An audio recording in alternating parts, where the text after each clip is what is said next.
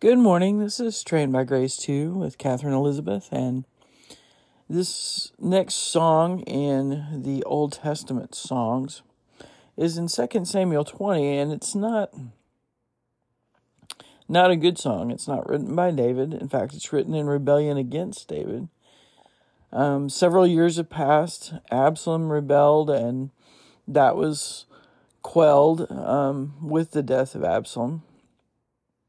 And then Israel and Judah are still rivals in some sense. And after that, there was a bit of a rivalry. And then this character who writes this little song is Sheba, the son of Bichri, a Benjaminite. So, of the tribe of Benjamin, the same tribe as Saul.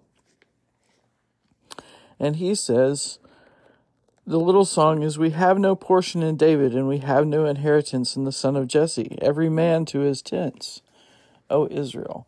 And he leads a rebellion through the major part of the northern part of Israel. Um, he is he decides to um, enter a city that is a city of peace, and Joab and his army come to the edge of the city, and one of their wise women calls over the wall, What's going on here? essentially. We'll get into the exact wordage when we get to that that story. And Joab tells her what is going on and tells her who has run into the, her gates. Um, and she says, Just hang on right there. We'll send you out his head. And she does. Um, apparently, she had enough sway over the city as one of their wise women. Um, it was a city known for wisdom, it was a city known for peace, and they did not want any more quarrel, quarrelsome rebellion going on, and they certainly didn't want it in their city. And so she she had the sway, I'm assuming with others, but she had the sway to to say, nope, this guy's a troublemaker. That's the end of that. Um,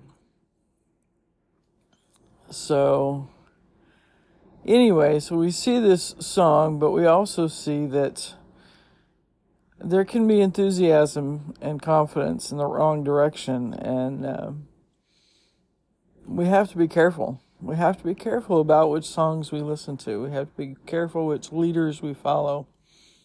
Because um, despite where we are, we choose. This world is a battle of good and evil, and we choose daily who who will be a part of one and will be a part of the other. Um, and so we have to be careful. And like that wise woman who's like, nope, uh, no rebelliousness is, is entering this house. We are faithful to to God and to the King He has anointed. And so, um, let us pray. Father God, may we always be faithful in response to you. Sometimes we waver and or are caught in the middle of one person saying this and another person saying that. And what we need to search for, like that wise woman did, is what is what is faithfulness to the Lord.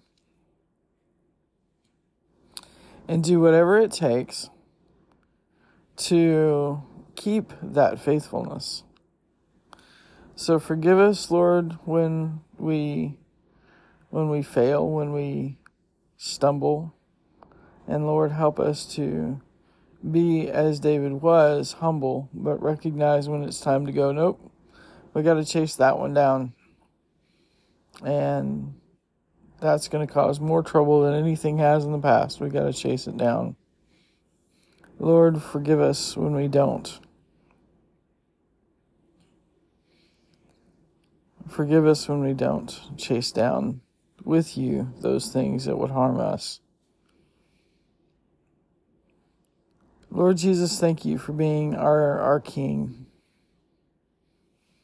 And David was not perfect, but he showed your heart in so many ways and understood your anointing so well. But you ultimately fulfill it perfectly. And so, Lord Jesus, we thank you for your rule and your reign over us. And maybe may we be faithful to you in all things. In Jesus' name we pray. Amen.